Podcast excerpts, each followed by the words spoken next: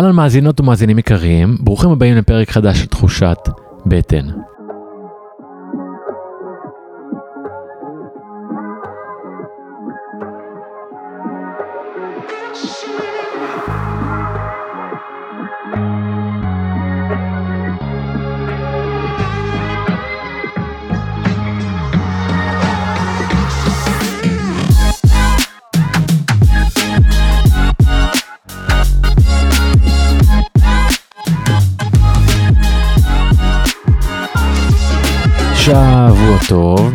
שהפרק הזה מוצא אתכם בתחילתו של שבוע קסום, בו אתם מתחילים את השבוע כמו שאתם רוצים, אה, שהשבוע הזה נראה לכם שהוא מייצג את החיים שבא לכם שיהיו לכם.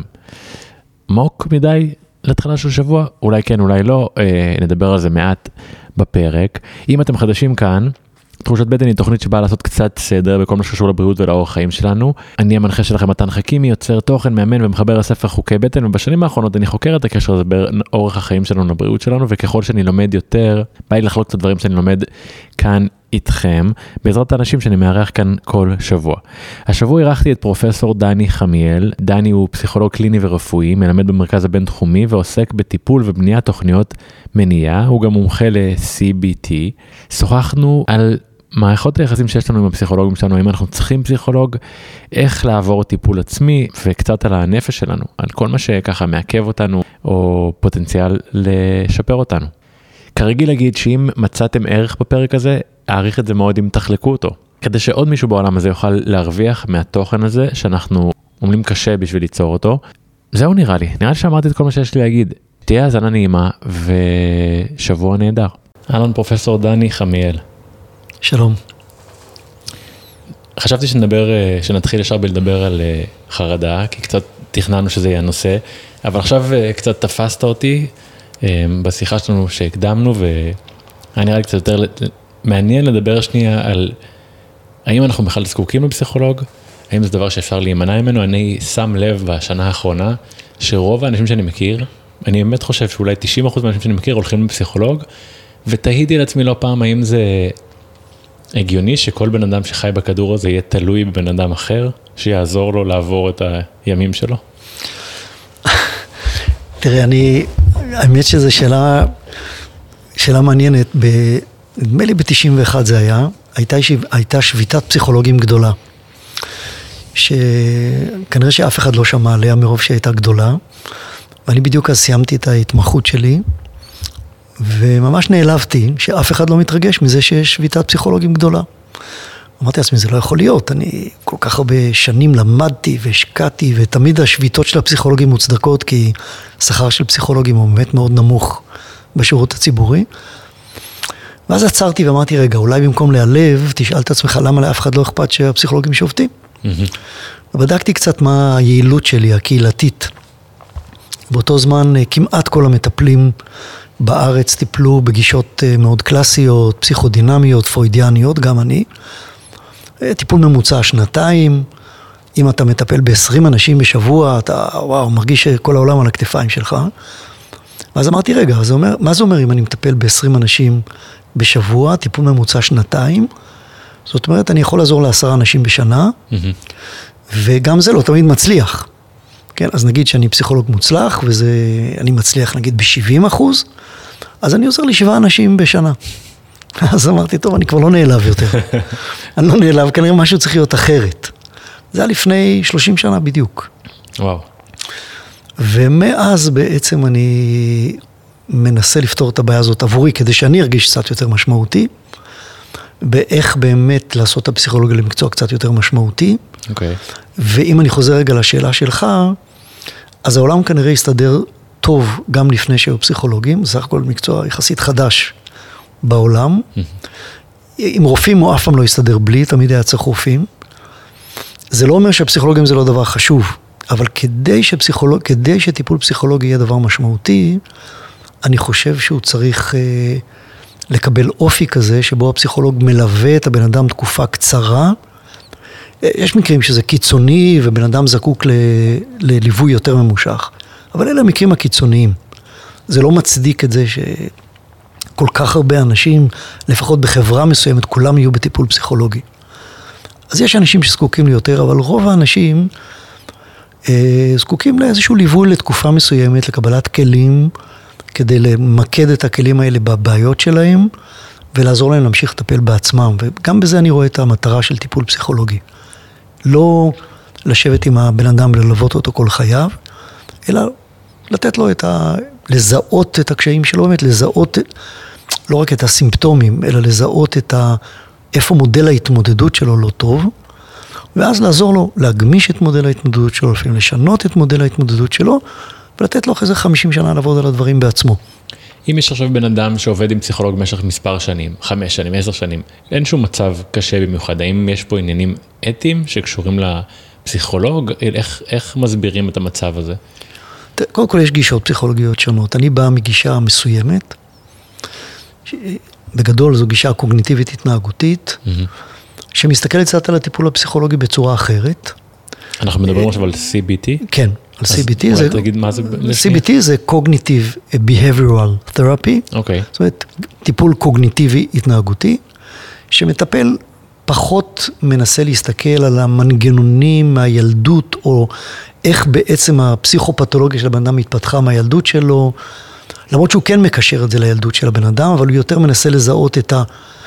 למה אתה מתנהג היום, למה אתה היום יש לך איזה מודל התמודדות נגיד תלותי. כן, נגיד אתה היום אדם תלותי, mm-hmm.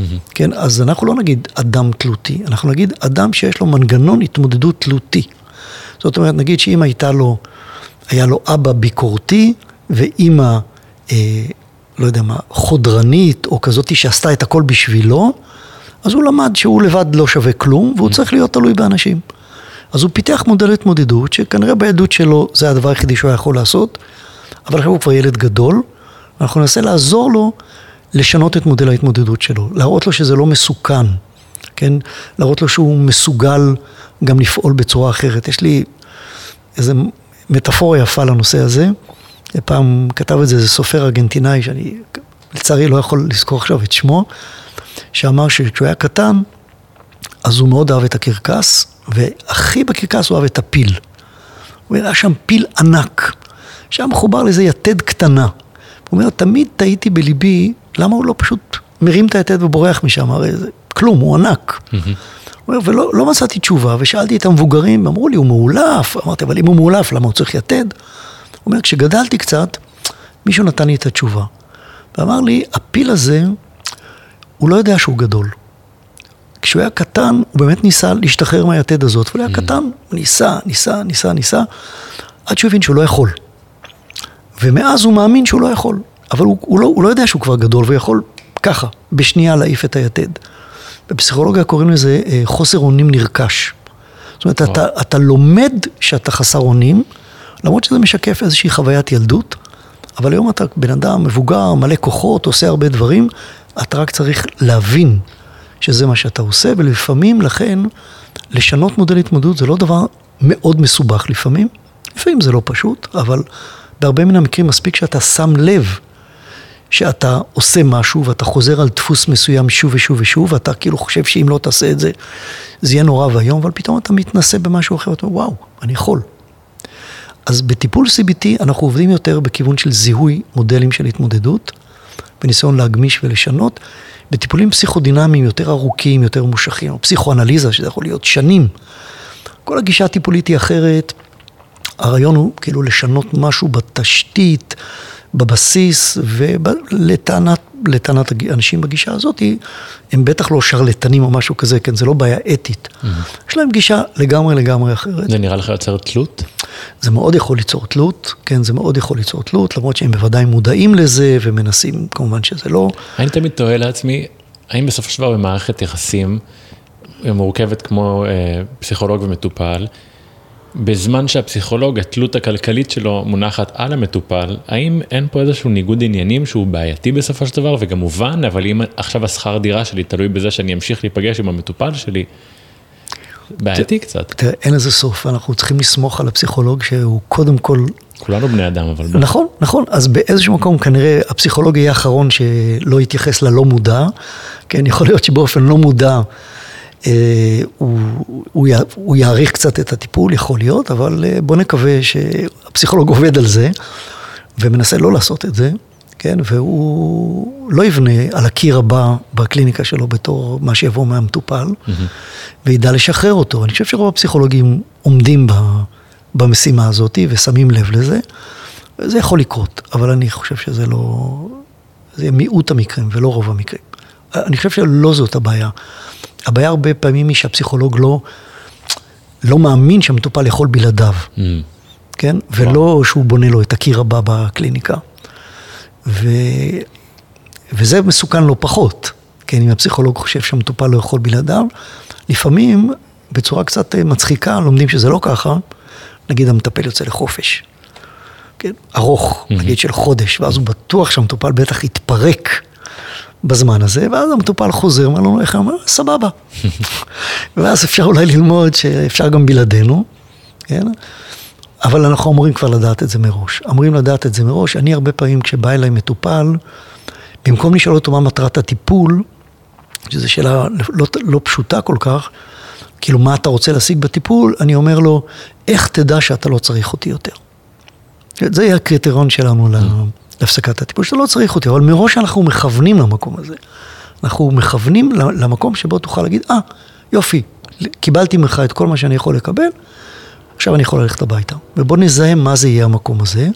מבחינתי, המקום הזה, וזה מאוד חשוב בטיפול, כל הזמן לבדוק את זה, כמו שאמרתי קודם, כשאני יודע שנתתי למטופל את הכלים כדי שהוא יכול להמשיך לטפל בעצמו, ולא שהוא בסדר כבר. כן, יכול להיות נגיד מטופל שבא עם חרדה. ואחרי שתי פגישות, בגלל שהוא מאוד סוגסטבילי, והמטפל יכול להיות לפעמים מאוד סמכותי כזה, ואחרי שתי פגישות אין חרדה. הכל טוב.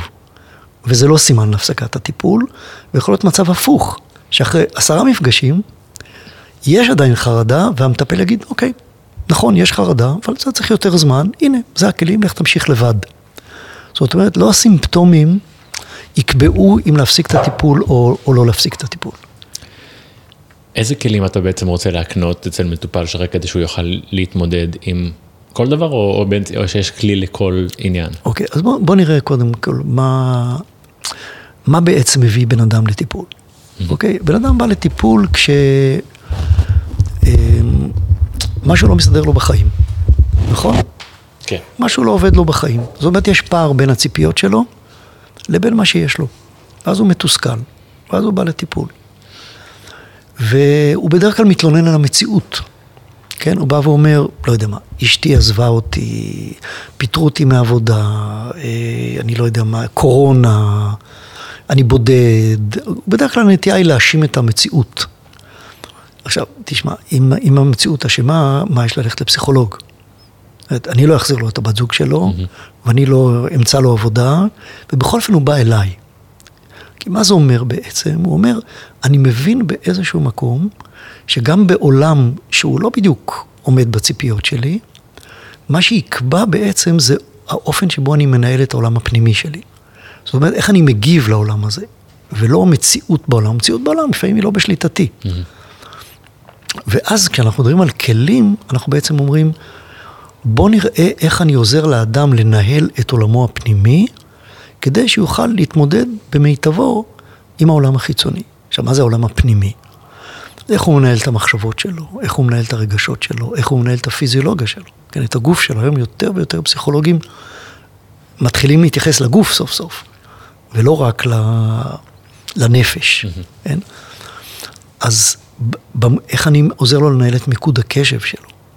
איך אני בעצם, ומכיוון שאני עוסק ב-CBT, וגם ב-CBT יש, מה שנקרא, יש CBT קלאסי, ויש CBT שנקרא גל שלישי, שהוא קצת שונה, אולי אני עוד מעט אגיד כמה מילים עליו, כי זה, אני חושב שזו התפתחות חשובה, גם תהיה מעניינת אה, לאנשים מסוימים.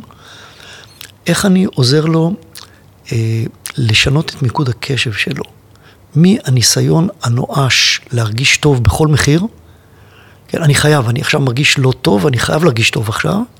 כאילו שבד... להכיל את היכולת של המצב הפחות טוב? כן, להכיל את המצב הזה, ולראות בו בעצם, תראה, רגש לא נעים, אני בכוונה לא, לא אומר רגש שלילי, אולי אחרי זה אפשר להבין יותר למה אני לא אומר רגש שלילי, אבל רגש לא נעים זה דבר לא כיפי. ובאופן טבעי, מה הבן אדם רוצה כשיש לו רגש לא נעים? להוריד אותו. אבל הבעיה היא שהרבה פעמים הרגש לא נעים מגיע בגלל שאדם מאתגר את עצמו. זאת אומרת, אפשר לשבת על שפת הים ולהרגיש כל הזמן נעים, כן? אבל אז הבן אדם תקוע בעצם במקום. ברגע שאני מאתגר את עצמי, למשל, יש לי חרדה חברתית ואני מחליט לדבר בקבוצה, אני ארגיש מצוקה. כן? אה, אני רוצה להתחיל עם בחורה וזה יגרום לי למצוקה, לחשש, אז אני לא אעשה את זה. אני רוצה להתקדם בעבודה, אבל אומרים לי עכשיו אתה צריך גם אה, לנסוע לחו"ל, אבל יש לי פחד מטיסות. Mm-hmm. אז אני יכול להגיד, אני לא אתקדם, אני לא אצא מבחורה, אני לא אדבר בקבוצה, והרגע שלא נעים ייעלם. אבל כמובן שזאת לא הנקודה. זה נכון? לא פותר באמת. זה לא פותר את הבעיה. ולכן רגש לא נעים, הרבה פעמים, בניגוד למה שאנחנו חושבים, הוא דווקא סימן טוב. הוא סימן לזה שאנחנו מאתגרים את עצמנו. יש הרבה מאוד שיטות להימנע מרגש לא נעים. אפשר לשתות משהו, אפשר לעשן משהו, אפשר ללכת לישון. יש אנשים שמרפאים רגש לא נעים בעיסוק, בהתעסקות כל הזמן, להיות עסוקים, עסוקים, עסוקים, רק כדי לא להרגיש ולא לחשוב. אז יש לנו שיטות, הן לא ממש מוצלחות, אנשים קונים דברים כדי לא להרגיש מצוקה, אנשים אוכלים אכילה רגשית mm. כדי לא להרגיש מצוקה. זה לא עובד כל כך טוב. כן? זה, זה לפעמים, זה בסדר, אתה יודע, מותר לבן אדם גם לא תמיד לעמוד מול הרגש הלא נעים, מותר לפעמים mm-hmm. להגיד, בא לי לישון עכשיו, או בא לי לעשן אפילו משהו, mm-hmm. אבל לא כדרך פעולה מתמדת בחיים. ואז בן אדם אומר, רגע, אז למה לא נעים לי עכשיו? כן? למה לא נעים לי עכשיו? אולי הרגש הלא נעים הזה אומר לי משהו, כן? אולי עכשיו, נגיד, סתם ילד שעכשיו אה, רוצה לדבר בכיתה, אבל הוא מפחד לדבר. הוא מרים את האצבע עכשיו. הוא מרגיש לא נעים. Mm-hmm. הוא אומר, למה לא נעים לי עכשיו? לא נעים לי עכשיו כי אני, כי אני מנסה לגדול, אני מנסה לאתגר את עצמי. יש לי עכשיו תשובה, אני רוצה להגיד את התשובה, כן? אבל אני, אני מפחד, כן? אני מפחד עכשיו. אז לא. ברגע שאני נותן את הפרשנות לרגש הלא נעים כמשהו שמאתגר אותי ולא כמשהו שמאיים עליי, יש סיכוי יותר טוב שאני גם אסכים להישאר עם הרגש הלא נעים הזה, במקום למקד את הקשב שלי באיך להרגיש טוב, אני אמקד את הקשב שלי באיך אני מתקדם להשיג את הדברים שאני רוצה להשיג, בערכים שלי, באמת במה שחשוב לי, אבל בשביל זה צריך לדעת להיות עם רגש לא נעים, ואחד הדברים שאנחנו ננסה לעזור לבן אדם זה לתת לו כלים להישאר עם הרגש הלא נעים הזה. כי זה לא חוכמה להגיד למישהו סתם, טוב, תישאר עם הרגש הלא נעים. בגלל זה אני בורח, כי אני לא יכול לשאת אותו. אז אנחנו ניתן כלים לאיזון, כן? אנחנו ניתן כלים, למשל כלים פיזיולוגיים. כן? איך אני משתמש בגוף שלי, לא כדי לבטל את הרגש, אלא כדי להיות מסוגל לשאת את הרגש. כן? למשל, אני איכשהו הייתי חייב להכניס את זה לשיחה הזאת שלנו, כי זה בעיניי נורא נורא חשוב, גם כי זה כלי כל כך פשוט, mm-hmm. זה הנושא של נשימה. Mm-hmm. נגיד שאני כרגע מרגיש מאוים על ידי משהו. כן? מישהו, לא יודע מה, העליב אותי, כן? אני מרגיש עכשיו איום. זה אומר שבאותו רגע, במערכת העצבים שלי, מערכת החירום שלי נמצאת בפעילות גבוהה, כן? ובמצב הזה מאוד יהיה לי קשה, כל עוד אני מרגיש מאוים, יהיה לי מאוד קשה לתת לזה פרשנות מרגיעה. Mm-hmm. למשל, אם כרגע הדלת הייתה נטרקת, הייתי אומר רעש גדול. אז זה היה נורא פשוט. ברגע הראשון מערכת החירום שלי נכנסת לפעולה, וואו, קרה משהו? ואז אני אומר, רגע, אה, לא קרה כלום, סתם דלת נטרקה. זאת אומרת, המוח שלי הוריד את האיום. כן, הוא אמר, לא, הנה, יש לי פרשנות הרבה יותר סבירה. זה לא פיגוע, זה לא פצצה, זה לא רעידת אדמה. דלת נטרקה. ואז המוח שלי אומר, מפעיל את מערכת הרגיעה ואומר, אפשר להירגע. אבל מה קורה כשאני לא מצליח להרגיע את עצמי? כן? כשמישהו מעליב אותי ואני לא מצליח להגיד, זה לא כזה חשוב. לא, בשבילי עכשיו זה הדבר הכי נורא בעולם. כן, הוא אמר את זה לפני כולם, זה סוף העולם. לא מצליח להרגיע את עצמי. כן, או אני מקבל דחייה ממישהו. אה, לא יודע, נכשלתי במשהו, ואני לא מצליח לתת פרשנות הגיונית באותו רגע. אני, אני, אני כל כך מרוגש וכל כך נסער, שאני לא מסוגל בצורה רציונלית להגיד, עזוב, זה לא כזה נורא. אז מה אני עושה במצב הזה? יש לנו את הנשימה. נשימה היא המפתח ללחוץ על, על כפתור הזה של מערכת הרגיעה שלנו, וכשאנחנו מוציאים אוויר לאט, זה כל כך פשוט שזה מדהים פשוט. Mm-hmm. זאת אומרת, כשאני מכניס אוויר, יש הפעלה של מערכת החירום, של, של בתוך מערכת העצבים. כשאני מוציא אוויר, יש הפעלה של מערכת הרגיעה. עכשיו, כשאני במצוקה, יש לי נטייה להכניס יותר אוויר. לנשום בצורה, כמה שיותר אוויר, כן? אבל אני צריך לעשות בדיוק את הדבר ההפוך. אני צריך להעריך את הוצאת האוויר, כי כל פעם שאני מנסה להכניס עוד אוויר, אני מגביר את מערכת החירום שלי. כל מה שאני צריך לעשות... כן, זה כמו שאתה אה, עולה על פני השטח בים בשביל לשאוף אוויר. כן, בדיוק, אתה מרגיש כאילו חסר לך, אתה חייב אוויר, אבל זה בדיוק הפוך. Mm-hmm. יש לנו באותו רגע עודף חמצן. אנחנו צריכים להוציא את האוויר יותר לאט, ובאמת, נגיד, כשאדם יש לו התקף חרדה, אז נותנים לו שקית. Mm-hmm. מה, מה המשמעות של לנשום לתוך שקית? מה זה אומר בעצם? זה אומר שאת האוויר שהוא מוציא, הוא לא צריך עוד חמצן. Mm-hmm. להפך, את אותו אוויר שהוא מוצא, שיכניס פנימה. אבל הרבה יותר פשוט מאשר שקית, זה פשוט מנוגד לאינסטינקט באותו רגע. כן, זה להאט את הוצאת האוויר, ואז אתה כאילו לוחץ על כפתור של מערכת הרגיעה, ש, שהוא זה שמאפשר לך לחשוב בצורה יותר uh, רציונלית. לכן האיזון הפיזיולוגי הוא כל כך חשוב. כד, לא כדי לבטל את ההרגשה שלך, אלא כדי שתוכל להיות איתה, ותוכל באמת ללמוד ממנה. מה בעצם יוצר חרדה? חרדה זו מילה שאני שומע המון. לאחרונה התחלתי לתהות עם עצמי האם אני סובל מאיזשהי סוג של חרדה בהקשר של הפודקאסט. כל פעם שיש לי דדליין של להוציא פרק, או שאני לקראת פרק, עולה לי בהמון אה, מחשבות וחששות של האם הפרק הזה לא יצליח, ואולי זה היה פרק שיהרוס לי, שיגמור לי את הקריירה. כן. ויש הרבה לחץ שעולה, אתה יודע, גם אפילו לפני הפגישה איתך, כן. כמה שעות לפני זה אני לא, לא רגוע. אני מקווה שהפודקאסט הזה לא יהרוס לך את הכל. לא, לא נראה לי, בינתיים הולך טוב. אה, תראה, חרדה זה משהו על הרצף. Mm-hmm. זאת אומרת, כולנו חרדים ברמה מסוימת. כמו שאמרתי, אנשים, גם בן אדם שיש לו את הכל, זה, זה ממש סיפור מעניין. באה אליי פעם מישהי ואמרה לי, נתנה לי חמש דקות הרצאה, למה חיי המושלמים. Mm-hmm. מושלם. היא הייתה בחורה צעירה, יש לה בן זוג מדהים, עבודה מדהימה, לימודים מדהימים, מצבה הכלכלי טוב, היא אפילו מרוצה מאיך שהיא נראית, הכל טוב. למה היא באה לטיפול? למה? כן? ניחוש, למה היא באה לטיפול? לא מרוצה, חרדה? מרוצה, הכל, היא מרוצה, הכל טוב. לא מצליח לנחש. הכל מושלם. ברור לך שמכאן רק אפשר ליפול. Mm. זאת אומרת, מקום כל כך מושלם, רק אפשר ליפול, והיא הייתה בחרדה שזה יתקלקל לה. זאת אומרת, גם כשיש לנו את כל מה שאנחנו רוצים, זה לא ערובה לכך שנהיה רגועים. לפעמים אפילו ההפך. אתה רואה את זה גם הרבה פעמים אצל אה, אומנים גדולים. אלה שהם מספר אחד בתחום, הרי כמה זמן תהיה מספר אחד? כמה אריק איינשטיינים יש? כן, סליחה שאני ארכאי, כן? אבל כולם בסוף, אה, כולם בסוף נופלים, כן? אז זה מלחיץ אפילו כשיש לך את הכל. על אחת כמה וכמה כשאין לך את מה שאתה רוצה ואתה דואג, כן? שזה לא יהיה, שזה גם לא יהיה, אז זה טבעי להיות בחרדה מסוימת. זה מתחיל להיות בעייתי כשזה פוגע בך, כשזה פוגע בביצועים שלך. אז חרדה ברמה מסוימת היא חרדה חשובה. גם אני חוזר למה שאמרתי קודם, אם אתה רגוע כל הזמן, אתה כנראה לא מאתגר את עצמך. כן, נגיד אם לא היית, אם לא, לא היית עושה את הפודקאסט, אז לא היית בחרדה מהפודקאסט. אז הכל היה, הכל היה רגוע ושלם. אספר לך משהו אמיתי, מחשבה שעלתה לי לא מזמן. היא מחשבה שעלתה באיזה, לא זוכר איך, של אם הייתי עכשיו זוכה בלוטו ב-400 מיליון דולר, משהו כזה. הבנתי שאני באמת לא רוצה שיהיה לי את הכל.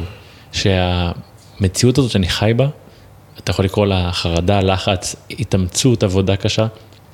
החיים האלה של כל הזמן יש לי משהו לנסות להגיע אליו, יוצר אצלי איזשהו סיפוק, ואני לא הייתי מוותר לא על החרדה ולא על הקושי ולא על העצבים ולא על הלחץ. כלומר, חייתי, אני בן 34, עברתי הרבה דברים בחיים. תשווה את החוסר עשייה לעשייה שיש לי היום, אני לוקח להיות בעשייה מאתגרת כל יום.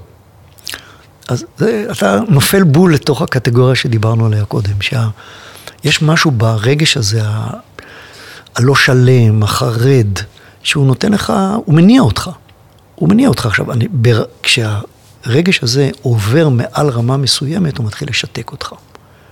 כן, ברמה מסוימת הוא בריא, ברמה מסוימת הוא מתחיל לשתק אותך. האם יש משהו שהופך את זה ללהיות, נגיד יכול להיות שאם הייתי לוקח על עצמי עכשיו הרבה הרבה יותר, אז זה היה מביא אותי למצב כזה שמשתק אותי? כן, זה יכול להיות. האם אני רוצה לשמר על איזשהו משהו שהוא לא מוגזם מדי? אז יש, יש כל מיני סיבות.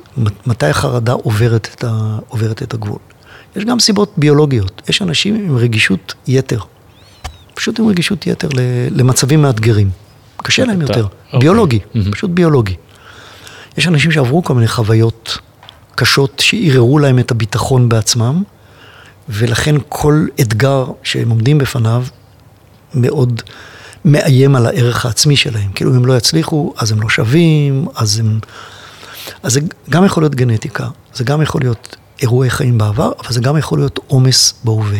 זאת אומרת, כשבן אדם לוקח לעצמו פשוט יותר מדי דברים, הוא שוחק את עצמו, ויש גם מצב, אני תכף אדבר אולי על סוגים של חרדה, אבל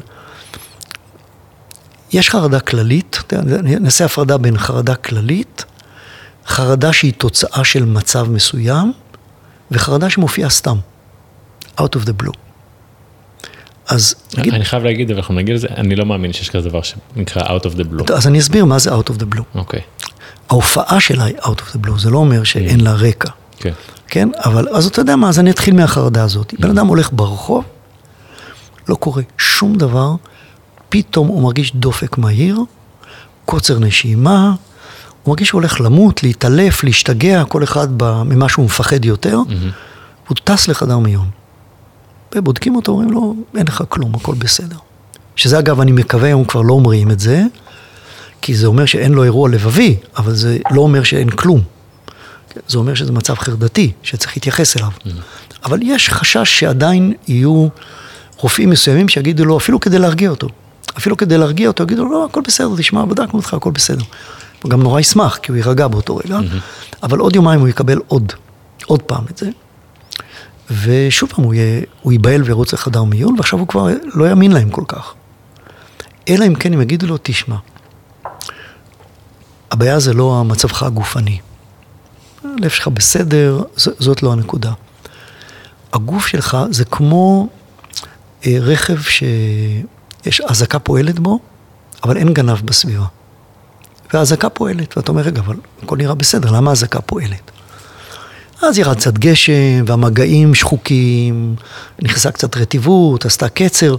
אין משהו דרמטי, אבל משהו לא בסדר. כאילו, משהו בחיים של הבן אדם הזה לא, לא עובדים בסדר. אבל הוא לא מחובר לזה כל כך, ואז הוא לא יכול להצביע על זה.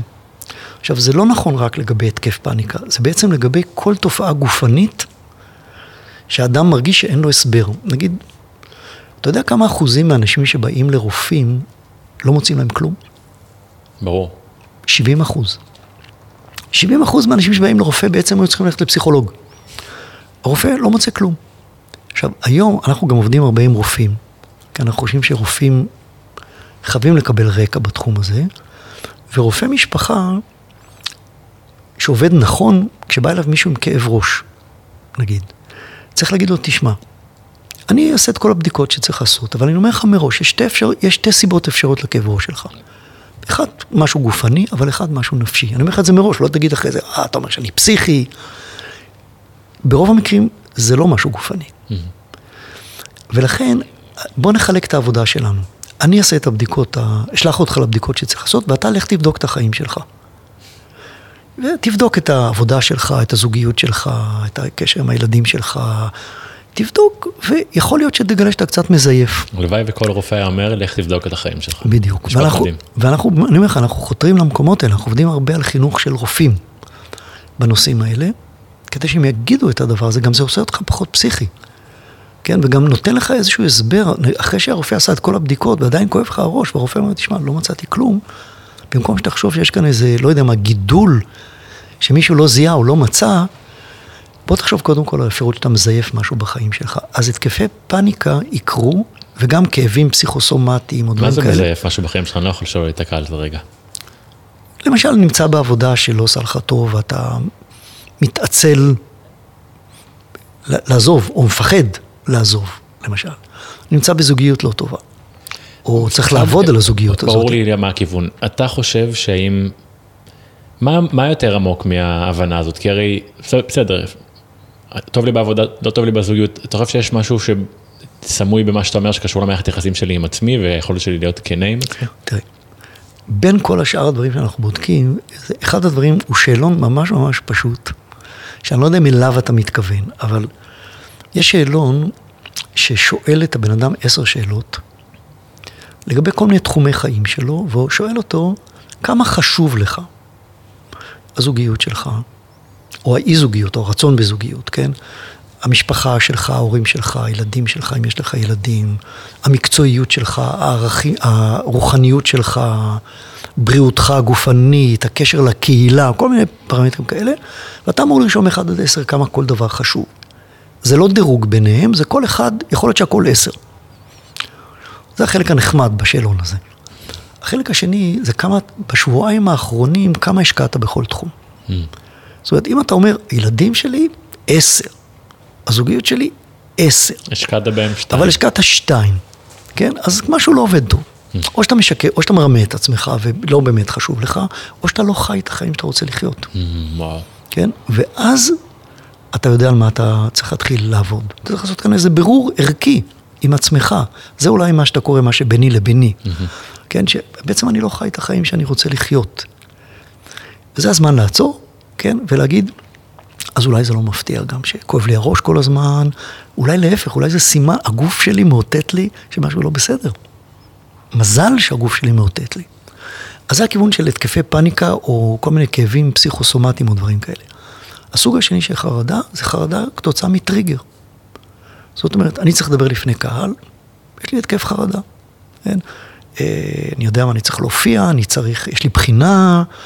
אה, כל סיטואציה, אתה יודע, שיכולה לגרום לחרדה, פחד טיסה, פחד עם מעליות, פחד... ואז אתה אומר, אוקיי, אני לפחות מבין עם מה אני צריך להתמודד. זה הרבה פעמים יכול לבטא או פוביה ספציפית, פחד ספציפי ממשהו מסוים, כי קרה לי אירוע כזה ולכן אני תקוע במקום הזה, אבל זה גם יכול לבטא משהו יותר כללי, של איזשהו פחד בכלל לא להיות בשליטה, או דברים טיפה יותר כלליים, צריך פשוט לזהות את זה. האם בן אדם שיש לו, נגיד, עכשיו תגיד סתם, חרדה מטיסות, האם יש משהו, אוקיי, נגיד נשימות זה נשמע לי כמו יופי של כלי, יש רציונל להפעיל פה באותו רגע, שיכול לעזור לך להתמודד עם זה? אני איתך למה אני שואל, אספר לך שנייה סיפור. אני לא יודע אם זה רלוונטי או לא, אבל אני פעם בשבוע הולך לשחות עם חבר מאחורי נמל יפו. זה כזה אזור כזה בין אה, ריפים גדולים, שזה כמו איזה מובלעת ענקית, אנחנו שוחים שם, יש שם גלים. ומאוד נחמד, לשחות שם אזור קצת אולי מסוכן, אבל מאוד כאילו פראי ויפה. ויום אחד הגעתי לשם לפני כמה שבועות, לפני שהחבר הגיע. ואני נכנס לשחות לבדי, ואני פתאום כאילו ממש מתחיל אה, לדאוג. שאולי יבוא איזשהו יצור ים, כריש, ויטרוף אותי, אולי יקרה משהו, אם יקרה משהו אף אחד לא ידע. ובאיזשהו שלב אמרתי לעצמי, דיברתי לעצמי בהיגיון, אמרתי, אוקיי, אני בדרך כלל גולש לא רחוק מפה, אני יותר קרוב לחוף, אבל אף פעם לא עובר לי מחשבה שיבוא כריש.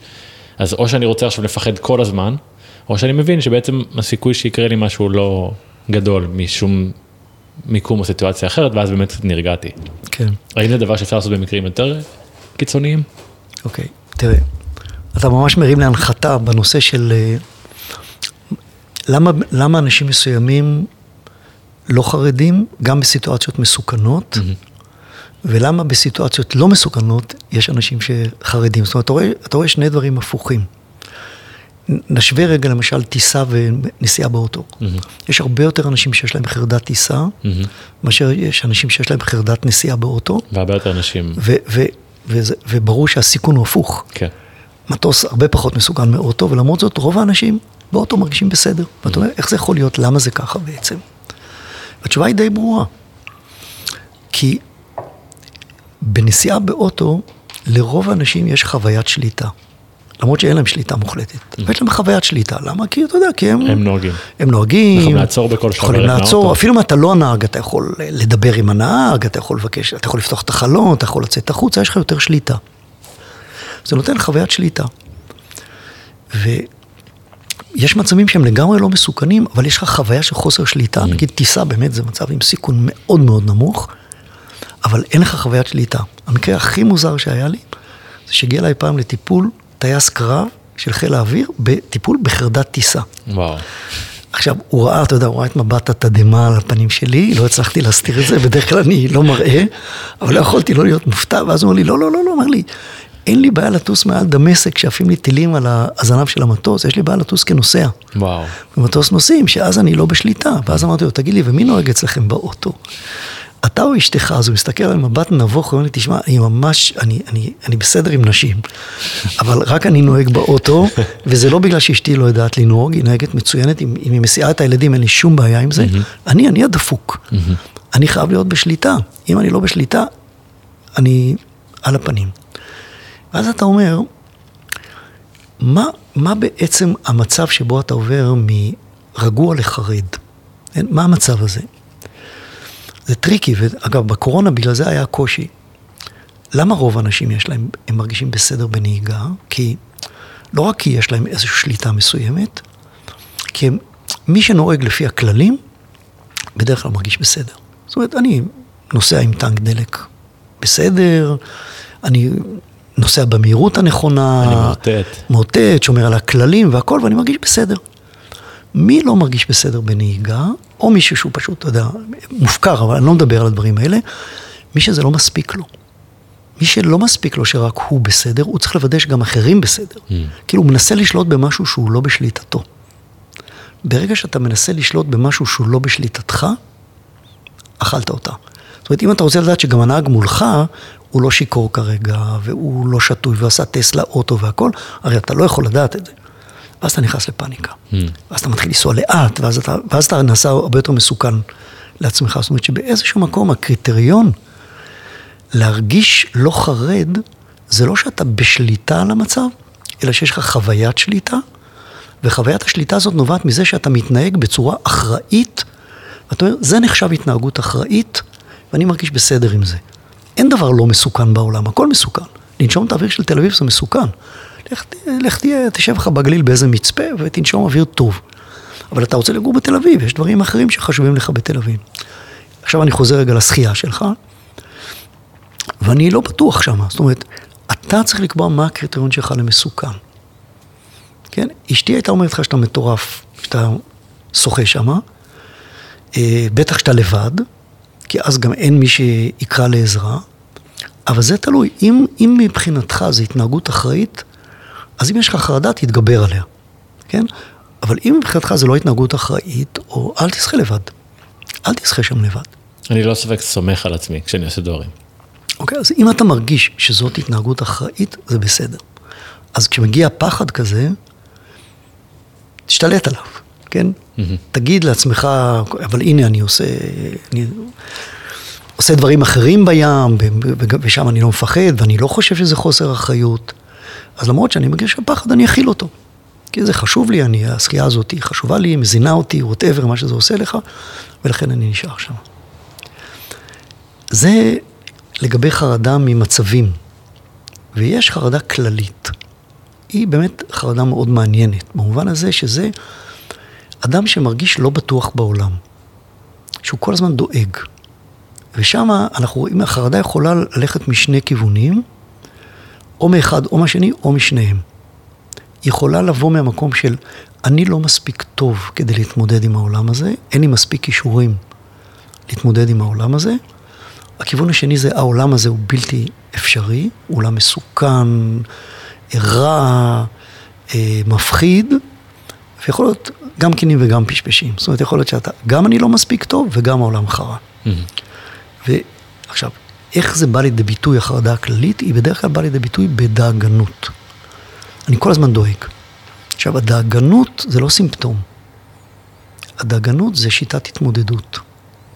זאת אומרת, אתה דואג כי אתה מצ... הדאגנות כאילו אמורה לפתור לך את הבעיה. Mm-hmm. אם אני אחשוב מספיק, אני אפתור את הבעיה. או אם אני אתכונן לאפשרות הרעה, אז לפחות כשזה יקרה, אני אהיה מוכן. כן, אני לא אופתע. זאת אומרת, יש... הרבה מאוד סיבות למה לכאורה כדאי לי לדאוג, אבל זה מנגנון התמודדות לא טוב. כי נגיד, אם בן אדם עבר טראומה, אז הוא עבר אותה. אתה יודע, אז יש לו לפעמים פלשבקים, זה לא נעים, זה יכול להיות קשה מאוד, אבל תחשוב על בן אדם שכל הזמן בדמיון רצים לו תסריטים נוראים. כל הזמן קוראים לו דברים רעים, זה לא פעם אחת, כל הזמן. והגוף שלנו לא כל כך מבדיל בין אירוע במציאות לבין אירוע שמתרחש בדמיון שלך. מבחינתו זה אותו דבר. ולכן זה מאוד טראומטי, כאילו אתה, וזה עוד טראומה ועוד טראומה ועוד טראומה, וזו שיטה מאוד לא יעילה. הדאגנות היא שיטה מאוד לא יעילה, אבל היא נותנת אשליה שאני מטפל בבעיה. כאילו, זה שאני חושב על זה, אני כאילו פותר את, ה, את הבעיות שלי, אבל אני בעצם רק מסתבך יותר ויותר. אספר לך עוד אה, סיפור שעלה לי בראש, כי קודם אמרנו מצבים שכאילו החרדה מגיעה משום מקום, אמרתי לך שאני לא חושב שזה...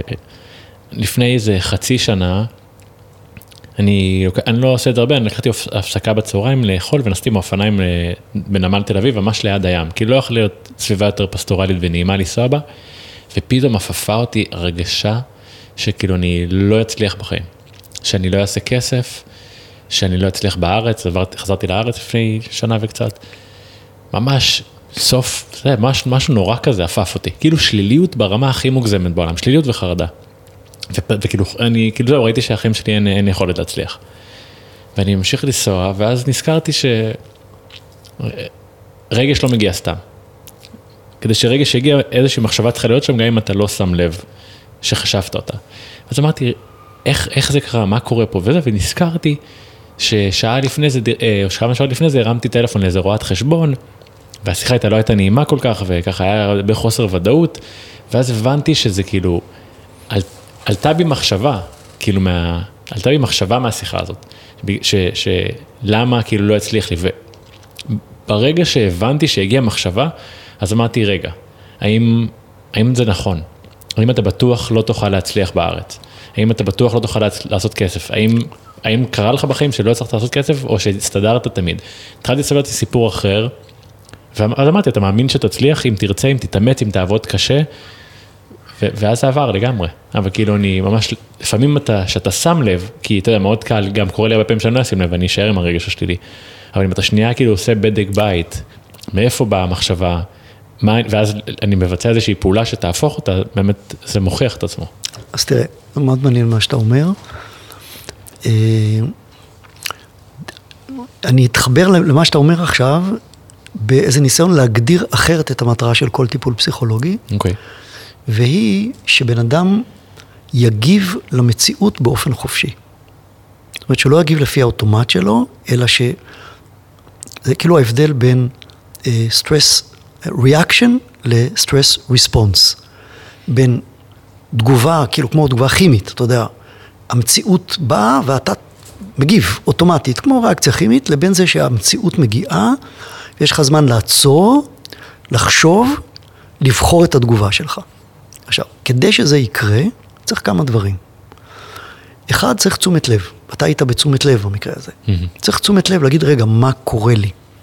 עכשיו, אתה אומר, בדיוק זה מה שאתה אומר, אתה אומר, במקרים שאני לא בתשומת לב, אני פשוט מגיב רע לדבר הזה, ואני יכול להישאר עם המועקה הזאת, כן? וזו תגובה אוטומטית שלי, למשהו שלא הייתי מודע לו אפילו. אז דבר ראשון צריך תשומת לב. עכשיו, לפעמים התשומת לב לא מספיקה, כי לפעמים העוצמות של הרגש הן כל כך גדולות, שאתה לא יכול לעשות את מה שעשית עכשיו, ואתה צריך גם לווסת את עצמך קודם, צריך כלי ויסות. Okay. אוקיי. נגיד, אז אם היית נורא נסער באותו רגע ולא היית יכול לעשות את מה שעשית, אז היית נגיד עושה נשימות, עושה כמה נשימות באותו רגע, כדי שתוכל לדבר עם עצמך. Mm-hmm. השלב השלישי זה מה שאתה עשית. עכשיו, מה שאתה עשית, הוא מחדד את ההבדל בין CBT קלאסי ל-CBT, מה שאני קראתי לו קודם גל שלישי. אוקיי. Okay. CBT קלאסי אומר, רגע, בוא תזהה את המחשבה ותשאל את עצמך, היא בכלל נכונה. למה אתה, למה אתה אומר ככה? יש סיבות? יש לזה, זה מוצדק? מה, מה תומך במחשבה שלך שאתה תיכשל ומה אולי מתנגש? משהו כזה מאוד רציונלי, אה, שהוא לפעמים עובד, אבל לפעמים הוא לא עובד. Mm-hmm. לפעמים אתה אתה, אתה לא מצליח להיות רציונלי באותו רגע. כאילו, למרות שאין לך בעצם סיבה לחשוב שתיכשל והכל, כי תמיד הצלחת לצאת מה... זה לא עוזר לך. Mm-hmm. זה לא עוזר לך, ו, ואפילו החשבון הזה מעצבן, מעצבן אותך, כי זה. כן. כאילו זה רגש כזה, אתה אומר, זה מה שאני מרגיש, אני לא יכול לשכנע את עצמי עכשיו, לשכנע את עצמי עכשיו. וגל שלישי עובר על התהליך הזה, זה ממש מעניין איך אתה הצגת את זה, זה כמעט, זה שני השלבים הראשונים שאנחנו עושים. כדי לעבוד עם מחשבה, אנחנו קוראים לזה מחשבה מכשילה. Mm-hmm. אז ברגע הראשון באמת לזהות אותה. נגיד במקרה שלך זה היה, אני לא אצליח בחיים. Mm-hmm. עכשיו, מה הבעיה? אם אתה לא מודע לזה, זה מופיע עם סימן קריאה, זה מופיע כעובדה, ואז אתה מגיב לזה אוטומטית. אתה עצרת, ועברת גם לשלב השני. בשלב השני זה להגיד את אותו משפט עם סימן שאלה. אני לא אצליח בחיים. עכשיו, ב-CBT קלאסי אתה באמת מתחיל לדון בזה, וזה מה שאתה עשית.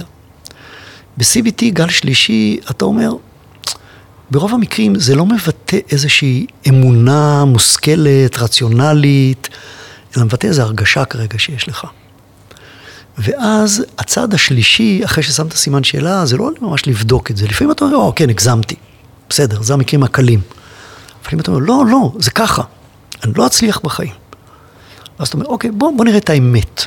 הרי אני לא יודע אם אני אצליח או אני לא אצליח. האמת היא שזה מה שאני מרגיש עכשיו, וזה מה זה מבאס. כן? אז כאילו בצד השלישי אני אגיד, אני מרגיש כרגע שאני הולך להיכשל בחיים וזה ממש מבאס אותי. זה, זה הכי אמיתי, mm-hmm. כן?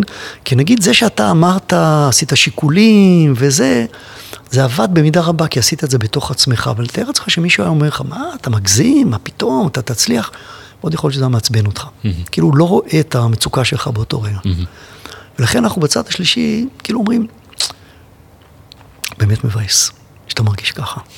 עכשיו רק השאלה היא מה אתה הולך לעשות עם המחשבה הזאת. לא אם היא נכונה או לא נכונה, אלא אם המחשבה הזאת מקדמת אותך, או אם המחשבה הזאת תוקעת אותך. ובגל שלישי, בניגוד לגל שני, לא שואלים אם המחשבה נכונה או לא נכונה, אלא אם היא מקדמת או לא מקדמת. ואז אתה אומר לו, זו לא מחשבה שמקדמת אותי עכשיו. עכשיו, בצד הרביעי, אני בעצם מרחיב את הקשב שלי, אני לומד, אני לומד להכיל את הרגש הזה ואת המחשבה הזאת, לא להתווכח איתה. אתה לא להתווכח עם הרגשה, כן? ואני אומר, איזה באסה שאני מרגיש ככה, אני מרחיב את הקשב שלי ואני מסכים לוותר כרגע על הניסיון שלי להרגיע את עצמי ולהגיד שיהיה בסדר. אתה פשוט הצלחת וזה על הכיפאק. מה קורה אם לא היית מצליח? כן, ואתה אומר, אז אולי אני לא צריך להרגיע את עצמי עכשיו, אולי אני, אולי אני יכול להכיל את הרגש הזה, רק לא לפעול על פיו. כי אתה יודע, יכולת לפעול על פיו ולהגיד, אני נכנס למיטה, שם את השמיכה מעל הראש ולא אכפת לי מכלום. אתה יכול להגיד לא. ומה שאנחנו עושים בגל שלישי, אנחנו בעצם יוצרים איזשהו מרחק בינינו לבין המחשבה. ואנחנו אומרים, אה, ah, עברה לי כרגע בתודעה מחשבה שאני הולך להיכשל בחיים. עברה לי, אתה יודע, זה אירוע שקורה לי בתודעה, ועכשיו אני יכול לבחור איך להתייחס לזה. כן, זה המחשבה שלי, זה לא אני. זה מחשבה שעברה לי בתודעה. ואני מוצא את המחשבה הזאת כמחשבה ממש לא מקדמת אותי, כן? ואני אפילו משתמש, אני זוקף, ממש זוקף את הגב, כן? ואני אומר לעצמי, בוא נראה מה חשוב לי כרגע לעשות. ובזה אני מתמקד. וזה הבדל מאוד גדול, כי עוד פעם, אם אתה יכול לעשות את זה ולשכנע את עצמך שזה לא נכון, על הכיפאק. אבל הרבה פעמים אנחנו לא מצליחים לעשות את זה. הרגש כל כך חזק, וזה יותר באמת הרגשה, זה לא משהו שמבוסס על ה... זה כמו, אתה יודע, אדם בדיכאון, אתה לא היית בדיכאון, אבל היה לך מין רגע דיכאוני. Mm-hmm. אתה, אתה רואה מישהו שהיה מנכ"ל של חברה ענקית, אני מדבר אפילו על מקרה אמיתי, כן? מנכ"ל של, של כמה חברות, ותמיד הצליח. ובגלל כל ההצלחות שלו, הזמינו אותו למנכ"ל איזושהי חברה, ושם זה לא עליו, זה לא הלך. אגב, ממש לא באשמתו. Mm-hmm. יותר קשור בתנאי השוק. והוא לא יכול לסלוח לעצמו. Mm-hmm. וכשאני פגשתי אותו, הוא אומר לי, אני לוזר. וואו. פשוט לוזר. עכשיו, מה אני אגיד לו?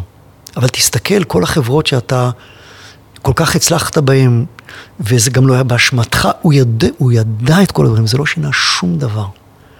זה לא מקרה שאתה יכול לשכנע אותו שיהיה בסדר, כי כל המציאות אומרת שיהיה בסדר, רק הוא לא, יכול, הוא לא מחובר לזה.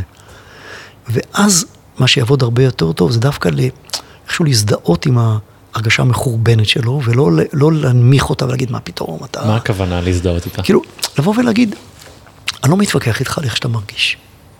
אני לא אומר לך, אתה, אתה, תראה כמה אתה מוצלח, כי זה לא להיות אמפתי. הוא יודע את זה. אין טעם להגיד את זה, להגיד, אני איתך, אני רואה כמה זה מבאס אותך להיכשל. בוא נראה מה עושים עם זה עכשיו. כן? לא, לא אשכנע את עצמי, לא אשכנע אותך שאתה לא כישלון. כאילו באיזשהו מקום אני יודע שאתה יודע שאתה לא כישלון. אלא אתה לא יכול לשאת את הכישלון הזה. אז בוא אני אעזור לך לשאת את הכישלון הזה. כן? ובוא, נכון, זה ממש מבאס. לא, לא, לא, יפה, לא יפה את התמונה, למרות שאני באמת חושב שהתמונה לא כזאת גרועה. כן, אבל אצלו זה שחור, אני אומר, אתה יודע מה, זה חרא. בוא נראה מה אתה עושה עם הדבר הזה. כן? איך אתה מרחיב את הקשב שלך עכשיו, אתה רואה איך אתה, בעצם בהתנהלות שלך, אתה פוגע באפשרות שלך להתאושש, לא יודע, להתמקד בדברים שמאוד חשובים לך, הילדים שלך, המשפחה שלך, העבודה הבאה שלך, ולא להתווכח, כן? לא לנסות לשכנע שזה לא נכון. וכאן נכנסים כל מיני כלים עדכניים היום, שמאוד הרבה אנשים מחוברים אליהם, מיינדפולנס, הדברים באמת שקשורים במיק... באיך אתה מחזיר את עצמך לרגע. אתה יודע, יש הבדל מאוד גדול כשבן אדם אומר נכשלתי, mm-hmm. לבין אני כישלון. נכשלתי, זה עכשיו. נקודתי. נכשלתי, זה בסדר. כאילו, אתה יודע, הרבה יותר קל להיות בחמלה להווה, מאשר כשאתה מחובר לעבר ולציפיות שלך מהעתיד, ואז אתה אומר, אני כישלון, ואין מה לעשות. אז נגיד, כל הסיפור של המיינדפולנס, כל מה שאנחנו עובדים היום על חיזוק היכולות של הבן אדם להיות ברגע, הם, הם, זה, זאת התועלת שלהם. זה, אני חייב לשאול ברצינות, זה עובד? על להיות ברגע, כי אני, כאילו, את המיינדפולנס זה נחשב הכלי הכי אה, עדכני, אה, מדובר, פופולרי בשנים האחרונות. מצד שני, אני לא הצלחתי להרגיש את זה. אני, אני למדתי דבר אחד בחיים, הדבר היחיד שפותר משהו זה עשייה. עזוב, אה, אה, אני לא יכול להיות בהרגע אם נכשלתי, נכשלתי, קרה משהו, לא עבד לי. הדבר היחיד שבעיניי יוציא את הבחור הזה, את המנכ"ל הזה, זה החברה הבאה שהוא יוציא, או הרעיון הבא שהוא יוציא, שמשהו שיוכיח לעצמו שהוא טוב. נכון, זה אולי עצוב וחבל. כן, אבל אתה פשוט לא חווית כנראה איזשהו משבר ברמה הזאתי, כי הבעיה שלו שהוא לא יכול לנוע קדימה עכשיו. וואו, באמת, כי הוא כך. יושב, העבר, העבר יושב לו כאן, mm-hmm. והציפיות שלו מהעתיד יושבות לו גם כן כאן, והוא לא יכול להמשיך. כדי להמשיך, הוא צריך רגע אחד להתכנס ולהיות ברגע. כדי שהוא ירגיש חמלה על עצמו, כדי שהוא ירגיש אנושי, כדי שהוא ירגיש כמו בן אדם נורמלי שמותר לו גם להיכשל, הוא לא יכול לחשוב את עצמו להיות בעבר ובעתיד. העבר והעתיד מפרקים אותו. והשהות בהווה מאפשרת לו רגע אחד להיות אנושי, להיות בחמלה לעצמו, להתחבר אולי לחלקים מיטיבים שיש בו, שהוא כל כך יכול להגיד למישהו אחר, אתה, זה בסדר להיכשל, זה לא נורא, ולעצמו הוא לא מסוגל להגיד את זה. כשאתה עוזר לבן אדם להיות ברגע, אתה יכול להניע אותו לעשייה. לא תמיד אתה יכול לפנות ישר לעשייה. הבנתי מה אתה אומר. ותראה, המיינדפולנס זה לא אופנה. זה לא טרנד. אני לא מזלזל חלילה, פשוט לא חוויתי בעצמי יכולת בזכות זה כן. להתגבר על קושי. תראה, זה, זה תורה של אלפיים שנה, יותר. Mm-hmm. היא לא החזיקה מעמד סתם אלפיים שנה. זה לא כמו איזו אופנה חדשה שהגיעה לכאן, אני ממש מאמין שהיא הגיעה כדי להיות כאן, mm-hmm. מקווה. אנחנו מלמדים אותנו בבתי ספר, אה, עושים הרבה כדי... אנחנו בחיים בעולם, אבל שאנחנו בסופו של דבר נמדדים על ידי הצלחות והפסדים, לצערי. אתה יודע, אני חושב שהסיבה שאני מרגיש טוב עם עצמי היום זה בגלל שאני בעשייה, ואם לא הייתי בעשייה לא הייתי מרגיש טוב עם עצמי, אבל לזה גדלתי, זה העולם שבחרתי לחיות בו, אם, לא, אם זה לא היה מתאים לי הייתי הולך לגור בקוסטה ריקה על החוף, כן. והייתי יכול ליהנות מ... מלגלוש כל היום, אבל אני לא יכול. כן, אבל אתה יודע, אחת הטעויות בהבנה נגיד של מיינדפולנס, נגיד או משהו כזה, שזה נחשב כאילו איזו גישה אנטי אה. כאילו, לא, תהיה ברגע. תהיה ברגע, תשב לך בקוסטה ריקה שם על הארסל, תהיה, זה, זה, הלהיות ברגע זה הכלי שמאפשר לך להניע את עצמך. Mm-hmm. כן? זה הכלי, זה כלי כדי לחיות, זה לא, זה לא כלי כדי להירדם. הבנתי. ו, ולכן זה, זה, זה לא הכיוון. עכשיו, לגבי הנושא של ההישגיות, זה סיפור, סיפור, סיפור. אני אה, מלמד במרכז הבינתחומי, ויצרנו שם קורס שנקרא חוסן מצוינות. Mm-hmm. לא מצוינות. מצוינות. מה זה אומר? וכשפעם ראשונה נתתי את השם שם במשרדים, שהיו צריכים לרשום את הזהו, אמרו לי, זה, טעית בטח, נכון? זה מצוין? אמרתי, לא, לא, זה לא... אמרו לי, מה זאת אומרת, מה זה מצוינות? אמרתי, בוא נסתכל סביבנו. אנחנו לא הרווארד, אוקיי? אנחנו לא פרינסטון. אנחנו מצוינים? לא יודע מה זה מצוינים. הכי טוב שאתה יכול להיות, זה הכי טוב שאתה יכול להיות. זה למצות את עצמך. Hmm. ולכן הקורס נקרא מצוינות ולא מצוינות. מדהים. כן, אני, אתה יודע, לא עברתי, עשיתי מלא קורסים בחיים שלי. אף קורס, לדאבוני הרב, לא הייתי המצטיין. הכי קרוב היה באיזה קורס בצבא, שהמדריך שלי אמר לי, היית מועמד להיות חניך מצטיין. לא הייתי, אף פעם לא הייתי המצטיין, אוקיי? ולא, זה לא פגע בי בחיים, בכלל. ויש בעייתיות, כי החברה שלנו מאוד שופטת אנשים לפי ההישגים שלהם. Mm-hmm. ואנחנו עובדים על זה, גם, גם כי אני עובד במניעה, ואנחנו עובדים נגיד במערכת החינוך, איך להסתכל על ההישגים שלי לא בתור משהו ששופט אותי, אלא בתור משהו שמכוון אותי. איך בעצם להפוך את החיים לא למבחן כמה אני מוצלח, אלא להרפתקה. להרפתקה של גדילה, של צמיחה. עכשיו, מי ש... אתה יודע, מי שנתקע לחיים כמבחן, החיים שלו קשים מאוד. מאוד קשים. הוא כל הזמן חייב להוכיח את עצמו, ועוד להוכיח את עצמו, ועוד להוכיח את עצמו. ומי שמסתכל על החיים שלו כהרפתקה, הוא גם רוצה להצליח, mm-hmm. כן? אבל הוא גם, אגב, הוא יעשה דברים הרבה יותר מעניינים. הוא ינסה, מי שרוצה רק להצליח, הרבה פעמים ילך על בטוח. אתה יודע, דברים שהוא חושש שהוא לא יצליח, הוא לא ילך עליהם. מי שמוכן ללכת להרפתקה, הוא יסכים גם להיכשל. עכשיו, מי מסכים להיכשל? מי שרואה בכישלון משהו שמכוון אותו ולא משהו ששופט אותו. Mm-hmm. ואנחנו מנסים מגיל מאוד צעיר לחנך ילדים למקום הזה. זה לא פשוט, כי כולם מודדים אותנו כל הזמן. אבל אתה יודע, אולי בעזרת uh, חינוך נצליח לשנות משהו.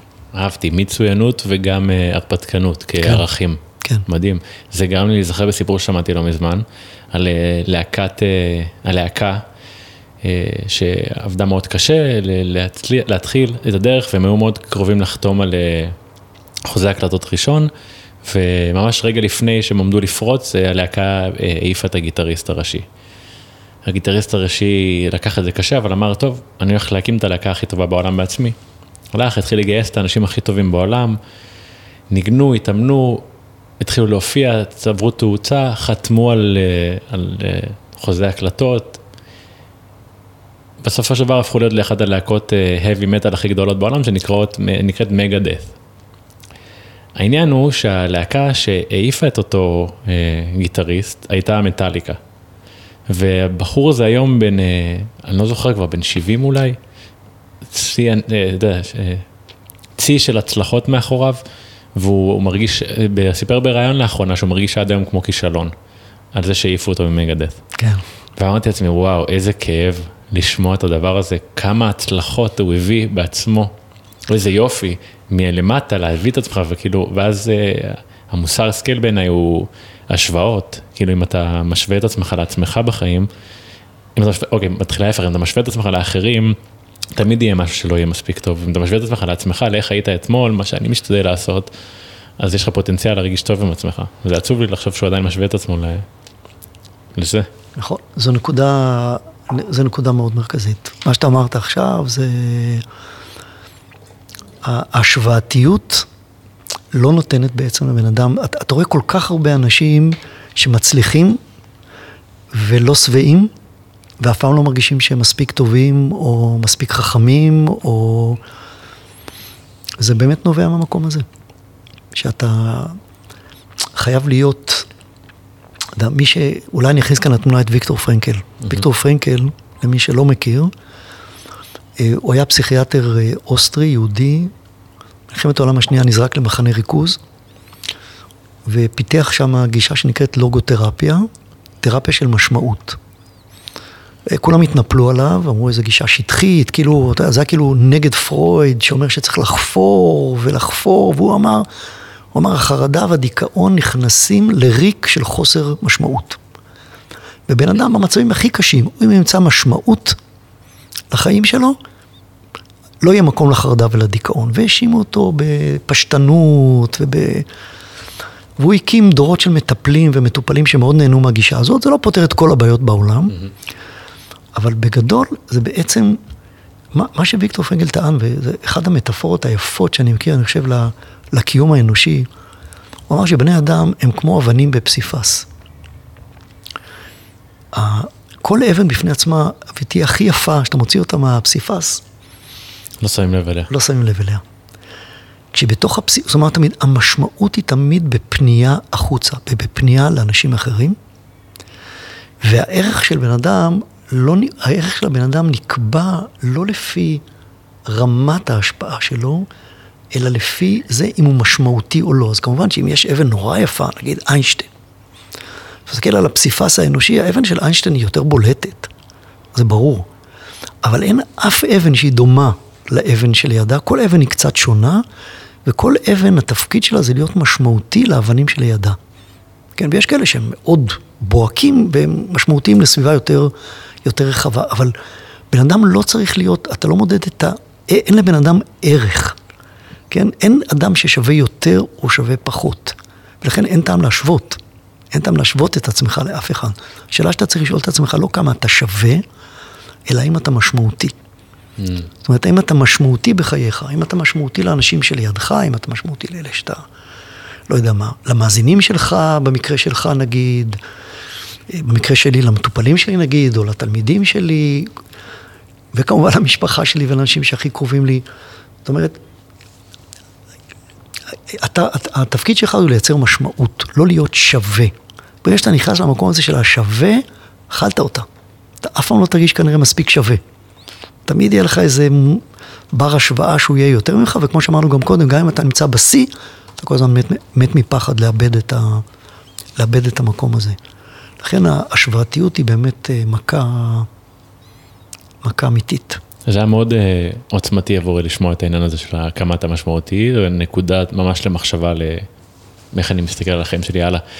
Um, ככה לפני, אנחנו לקראת סיום, אולי איזשהו סיכום למאזינים, באמת בהקשר הזה של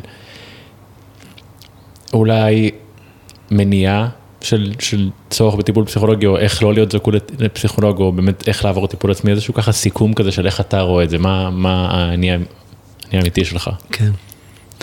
תראה, אני חוזר קצת באמת להתחלה אני מאמין, שלך. כן, להתחלה של הדברים. אדם בדרך כלל מבקש עזרה כשהוא מרגיש פער בין מה שהוא מצפה מעצמו לבין מה שיש לו. הפער הזה הוא בלתי נמנע. עכשיו, קודם כל לקבל את זה שהפער הזה הוא בלתי נמנע, שזה אנושי, שאין לך את כל מה שאתה רוצה. Mm-hmm. כן? גם שאתה לא מי שהיית רוצה להיות בדיוק, שאתה לא שלם ממי שאתה, גם כשלא כל, לא כל האנשים שאתה רוצה שיאהבו אותך ויעריכו אותך, אוהבים אותך ומעריכים אותך, וגם שאין לך שליטה מלאה בעתיד שלך, כי אתה בן אדם. איך אתה, הרעיון המרכזי הוא איך לקבל את זה מצד אחד ולא להגיע לתבוסתנות.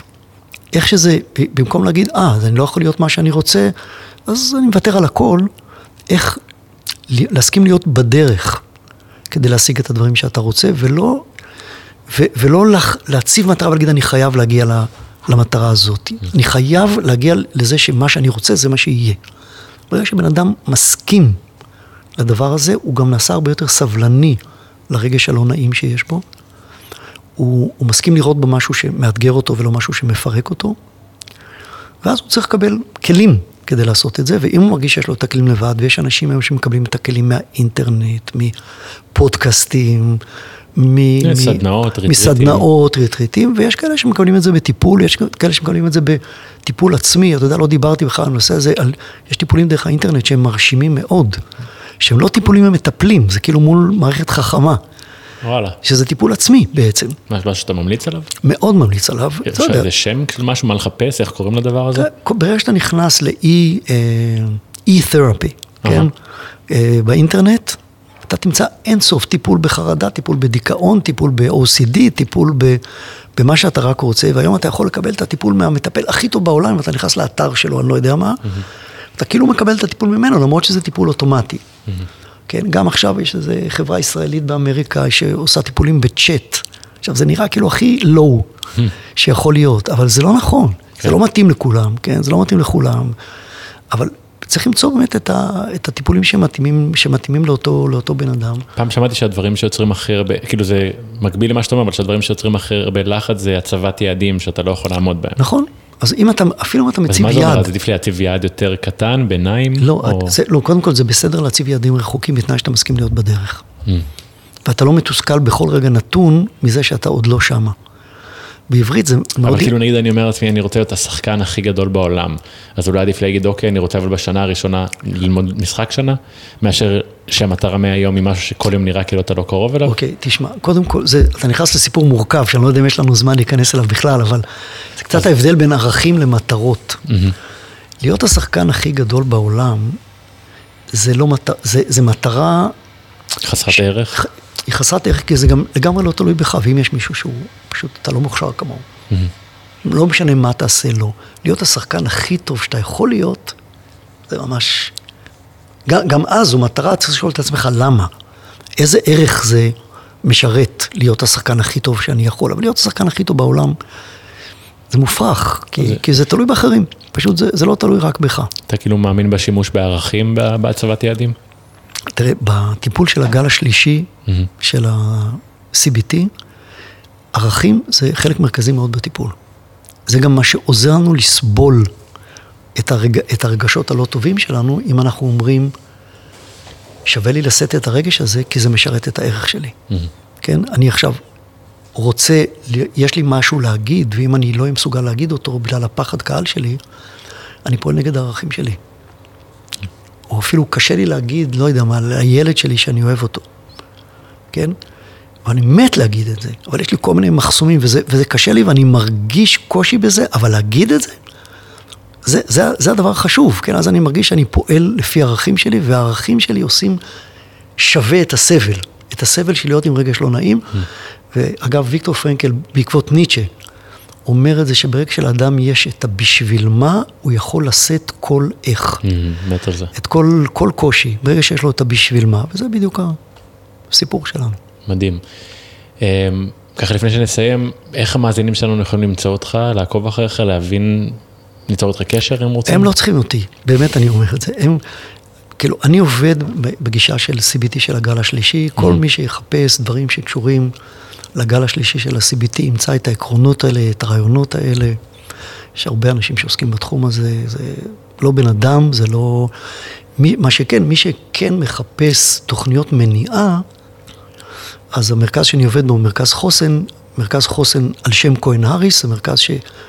זאת, זה מה שהוא עושה, זאת הפעילות שלו, הוא מפתח תוכניות מניעה, תוכניות לאנשי מקצוע שהם לא פסיכולוגים, להנגיש פסיכולוגיה לרופאים, לדיאטניות, לפיזיותרפיסטים, לדברים כאלה, זה דברים שאנחנו עושים במרכז חוסן. פרופסור דני חמיאל, תודה רבה שבאת. תודה חברים שנשארתם איתנו עד סוף הפרק, מקווה שלמדתם והחכמתם וככה באמת נהניתם ממה שהיה לפרופסור דני חמיאל להגיד לנו. כרגיל לסיכום, מצאתם קצת ערך, עזר לכם, נראה לכם שהפרק הזה יכול לעשות טוב למישהו אחר, תחלקו אותו. למה שלא נעשה משהו בשביל מישהו אחר כדי להתחיל את השבוע בטוב? שיהיה שבוע נהדר ונתראה בשבוע הבא.